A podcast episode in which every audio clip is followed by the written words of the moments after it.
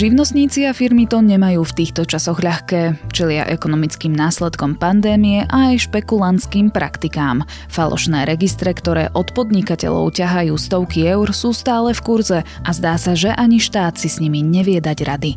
Je streda, 12. mája, meniny má Pankrác. Spočiatku bude pekne slnečno aj teplo, no postupne bude narastať oblačnosť a k večeru by mal prísť dážď so silnejším vetrom. Denné teploty sa budú pohybovať od 20 23 do 28 stupňov. Počúvate Dobré ráno, denný podcast denníka ZME, tentoraz s Janou Maťkovou. Trávite aj vy doma viac času? Klimatizácia od ZSE vám pomôže nastaviť si v byte teplotu tak, aby ste sa cítili príjemne. Teraz len za 1 euro denne, s predloženou zárukou, s elektrínou pre klimatizáciu zadarmo a v 20 dizajnoch podľa vášho výberu. S klímou od ZSE sa budete cítiť doma ako doma.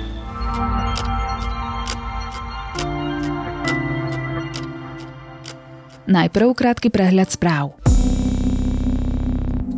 Ministerstvo zdravotníctva pozastavilo očkovanie vakcínou od spoločnosti AstraZeneca. Očkovať sa budú iba tí, ktorí už majú prvú dávku tejto vakcíny za sebou. Branislav Zurian končí vo funkcii šéfa Národnej kriminálnej agentúry aj v polícii. Odchádza do civilu. Svoje rozhodnutie Zurian nechcel bližšie komentovať. Zuriana pritom stále rieši policajná inšpekcia. Bývalý príslušník SIS Boris Beňa o ňom vypovedá, že vynášal utajované informácie. Zurian to odmieta.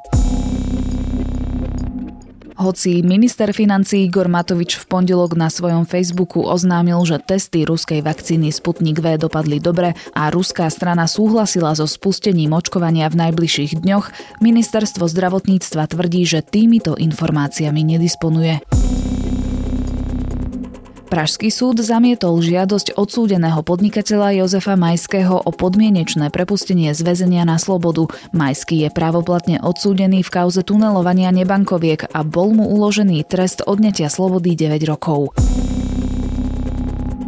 Organizácia Čistý deň žiada od bývalej poslankyne Natálie Blahovej odškodné 60 tisíc eur a ospravedlnenie. Blahová ešte v roku 2016 upozorňovala na možné sexuálne zneužívanie v resocializačnom zariadení v Galante.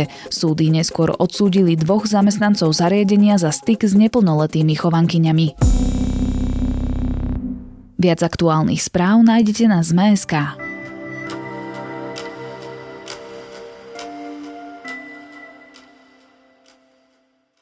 80, 100 alebo 130 eur za zápis v podnikateľskom registri. S takýmto listom má skúsenosť asi väčšina firiem a živnostníkov. List ich nabáda, aby zaplatili šek a zaradili sa tak do rôznych neoficiálnych a v podstate falošných databáz. Špekulanti si takto roky privyrábajú na nevedomosti začínajúcich podnikateľov a málo razantných krokoch štátu ako sa brániť a čo urobiť v prípade, ak ste takýto šek zaplatili. Budem sa pýtať ekonomickej redaktorky denníka ZME Martiny Rábovej. Iná adresa. Tak, rozčlenenie, písmo, zvýraznené texty a tak ďalej, to všetko zodpoveda tomu riadnemu výpisu z obchodného registra. Tiež absolútne totožná s pečiatkou obchodného registra. Jednoznačne chce to vyvolať zámenu. Právnici majú vedomosť, že niektorí ľudia na takúto výzvu naozaj zareagovali a zaplatili tých, čo naleteli, môžu byť desiatky až stovky. A čo odporúčate tým, ktorým takýto... Mati, stretla si sa niekedy s takýmto listom na zápis do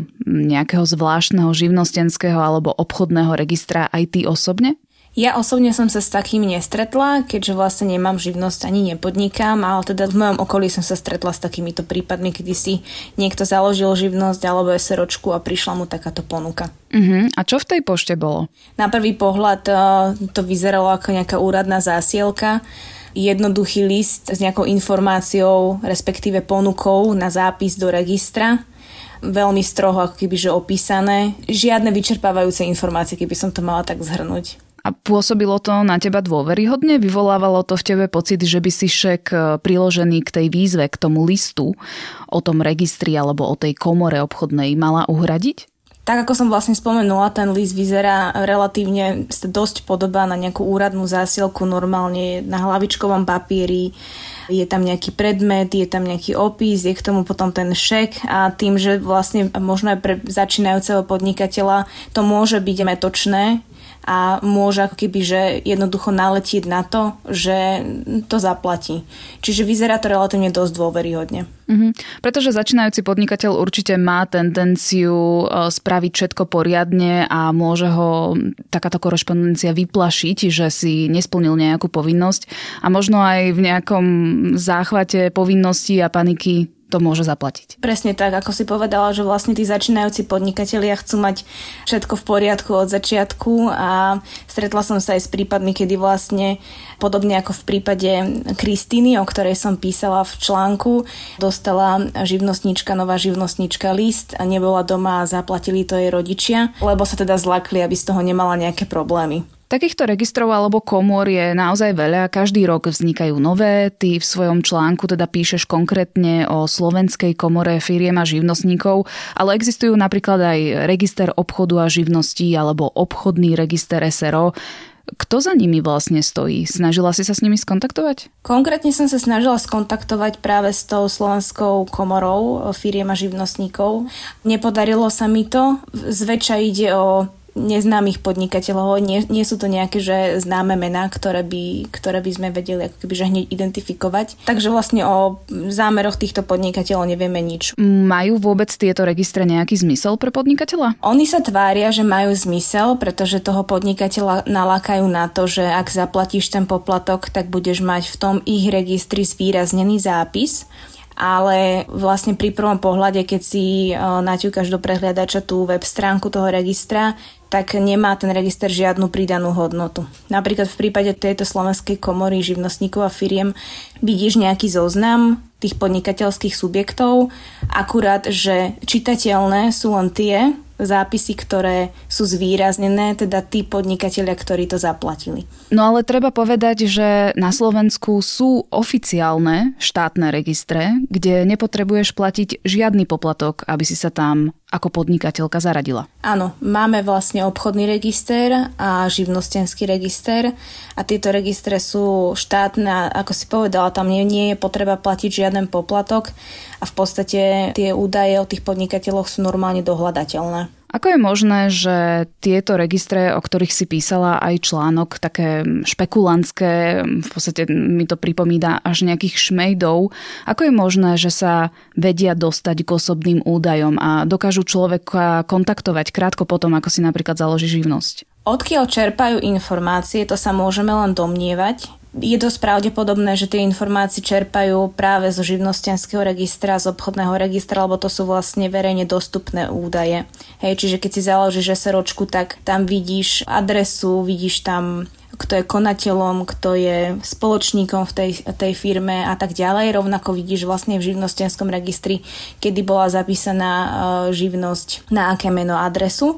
Ja som sa teda snažila aj zistiť na ministerstve vnútra, pod ktoré spadajú živnostenské úrady, že či je možné, že čerpajú tieto registre údaje aj, aj zo živnostenského registra, z úradov, ale teda odpoveď bola, že, že nečerpajú lebo dokonca samé ministerstvo vnútra upozornilo, že nie všetky údaje, ktoré sú v normálnom živnostenskom registri, sú správne v týchto pochybných registroch. Ty už si spomenula ten príbeh Kristíny, ktorý mm, rozpisuješ aj v svojom článku. Dostala šek vo výške 80 eur pre zápis do registra a tento šek uhradili jej rodičia. Čo sa potom stalo? No stalo sa to, že tá naša čitateľka mala rok pokoj. Myslela si, že tým, že sa to zaplatilo, ona sa aj snažila nejakým spôsobom s tou firmou skontaktovať, ale neúspešne. Nemala podozrenie, že by tento zmluvný vzťah pokračoval ďalej, ak to teda nazveme zmluvným vzťahom. No a vlastne on jej o rok na to poslali ďalší list, že teda aby zaplatila poplatok na ďalší rok. A to je ako možné, keďže s nimi nepodpisovala žiadnu zmluvu? Podľa tých listov, ktoré som videla, mala som ich aj k nahliadnutiu, tak e, táto komora práve presvieča tých podnikateľov, že tým, že človek zaplatí ten poplatok, e, vstupuje do zmluvného vzťahu a ako keby podpísali zmluvu. Čo na to hovoria právnici? Má teda zaplatiť alebo má túto výzvu hodiť do koša a ignorovať to? A napriek tomu, že vlastne zmluvu vieme uzatvoriť e, s obchodným partnerom aj tak, že zaplatíme napríklad poplatok, ako v tomto prípade, tak sa tí právnici ako keby zhodujú, že zmluva v tomto prípade tejto našej čitateľky nevznikla a to preto, že nebola na to dopredu upozornená, že vznikne nejaký zmluvný vzťah. Zároveň v tom liste ani neboli všeobecné obchodné podmienky, čiže ona nevedela, že vstupuje do nejakého zmluvného vzťahu a v neposlednom rade právnici aj vysvetľujú, že aby niekto uzatváral takúto zmluvu spôsobom, že zaplatím poplatok, teda konkludentne je potrebné ako keby, že vychádzať aj z nejakej obchodnej praxe. Čiže iné by to bolo, ak by sa tí podnikateľ užívateľia poznali a iné je to v tomto prípade, keď vlastne ide o neznáme osoby. Mm-hmm. Čiže môže túto výzvu hodiť do koša. Rozumiem tomu správne? Nepovedala by som to úplne tak, že môže, lebo vlastne napriek tomu, že sa právnici zhodujú, že netreba zaplatiť ten poplatok, tak e, firma sa môže brániť, hej? A je dosť pravdepodobné, že táto Slovenská komora firiem a živností e, sa obráti na súd, aby vydal platobný e, rozkaz a v takom prípade je teda lepšie zaplatiť ten poplatok. Takže v podstate táto naša podnikateľka Kristýna sa ocitla v takom ako keby mlínskom kole, hej, že ani jeden krok nie je úplne správny. Presne tak. Napriek tomu, že ten zmluvný vzťah podľa tých právnikov našich oslovených nevznikol, Navyše v jej prípade to zaplatili jej rodičia, napriek tomu, že teda ten list bol adresovaný jej. Teda napriek tomu právnici odporúčajú radšej zaplatiť ten poplatok a vypovedať zmluvu s takouto firmou, s takouto komorou alebo registrom alebo čokoľvek sa to tvári, že to je, pretože vlastne človek sa môže brániť na súde, ale v takom prípade treba počítať naozaj s vysokými nákladmi na právnikov, na súdne poplatky a v podstate výsledok nie je úplne že zaručený. Matia, môžeme povedať, že ide teda o podvod? Nešpecifikovala by som to, respektíve hneď by som tak keby, že neškatulkovala, že ide o podvod, lebo ten obsah toho listu, toho prvého listu s ponukou na zaplatenie toho poplatkom vyslovene keby, že nestraší toho podnikateľa, že keď to nezaplatí, tak sa mu neviem, čo stane. Jednoducho on mu dá možnosť, ona zdôrazní, že teda nejde o štátny register a že teda môže si priplatiť napriek tomu ako keby ten podnikateľ nedostane na začiatku kompletné informácie, napríklad aj v tomto prípade Kristýny z nášho článku. V následujúcich listoch tvrdili, že bola oboznámená so všeobecnými obchodnými podmienkami, no nebola tie všeobecné obchodné podmienky boli dole v petičke, len ako odkaz na webovú stránku. Čiže má to nejaké znaky, ale určite by som to nechcela označovať takto z fleku za podvod. Môžu sa v tejto veci podnikatelia obratiť aj na napríklad políciu, prípadne Slovenskú obchodnú inšpekciu? Na Slovenskú obchodnú inšpekciu nie, pretože Slovenská obchodná inšpekcia rieši v podstate len spotrebiteľské vzťahy a v prípade, že ide o živnostníka nejakú firmu alebo firmu a firmu, tak to nie je spotrebiteľský vzťah. Podnikateľ alebo podnikateľka sa môžu obrátiť na políciu, môžu podať trestné oznámenie. Snažili sme sa aj zistiť, že koľko takýchto trestných oznámení policia riešila alebo rieši, ale teda štatistiky si nevedú, takže nevieme povedať, že koľky živnostníci alebo koľké firmy to už urobili. Hovoríme, že takíto šmejdi sa pokúšajú od začínajúcich podnikateľov vymôcť peniaze za zápis e, v takýchto špekulantských registroch už roky. Ako je možné, že sa im to stále darí? To je dobrá otázka. V podstate každý si môže založiť e, SROčku a môže slobodne si zvoliť, že v čom bude podnikať. Tieto spoločnosti si zvolili, že vyrobia nejaké registre a budú lákať podnikateľov, aby mali nejaký zvýraznený zápis, teda lepšie budú propagovaní. Neviem povedať, že ako je možné, že to stále funguje. V podstate takéto registre by sa nemali napríklad podľa zákona ani volať nejak úplne že rovnako, ako je obchodný register alebo živnostenský. Napriek tomu máme SROčku, ktorá sa volá obchodný register SRO, čiže ťažko povedať. Nie je ale teda problém na strane štátu? Poprvé, že teda málo upozorňuje na tieto špekulantské praktiky samotných podnikateľov a prípadne aj, že sa to nedostatočne vyšetruje. Neviem, že či je to úplne, že vina štátu, lebo napríklad živnostenské úrady upozorňujú podnikateľov a aj vlastne nám to potvrdili v poslednej komunikácii, že jednak sú poučení všetci zamestnanci živnostenských úradov, jednak vysia oznámenia na živnostenských úradoch, aby podnikatelia si zvážili prijatie alebo zaplatenie takéhoto poplatku a že teda nejde o štátne, teda verejné registre. Čo vieme, tak e, Slovenská obchodná inšpekcia e, už podala trestné oznámenie a zaoberá sa tým momentálne aj policia, takže uvidíme, že kam dospeje tento prípad. Tak dúfam, že aj tento podcast prispieje k tomu, aby sme boli viac obozretní a aby sme si zapamätali, že ak nám príde takýto list s pochybným registrom, nemáme nič platiť a rovno ho vyhodiť do koša. O téme som sa rozprávala s ekonomickou redaktorkou Martinou Rábovou.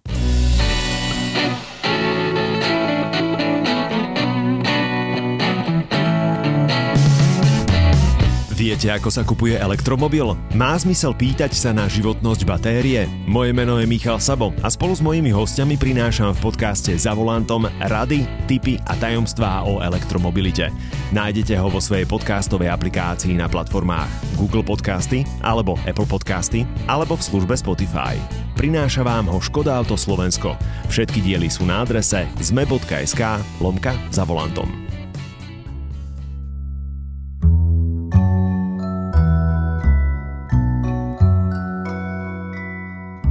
Naša kolegyňa Mia Žureková napísala veľmi znepokojujúci článok o tom, aké podmienky boli na pôrodnických oddeleniach v slovenských nemocniciach počas prvej a druhej vlny pandémie. Na intenzívnejšie porušovanie práv žien pri pôrode upozorňovala popri mimovládnych organizáciách aj samotná verejná ochrankyňa práv. To je môj zaujímavý tip na čítanie a ak by ste chceli viac počúvať, odporúčam vám novú epizódu podcastu Zoom a Vedatorský podcast. Na dnes je to všetko, počúvali ste Dobré ráno, denný podcast denníka ZME, tentoraz s Janou Maťkovou. Do počutia opäť zajtra.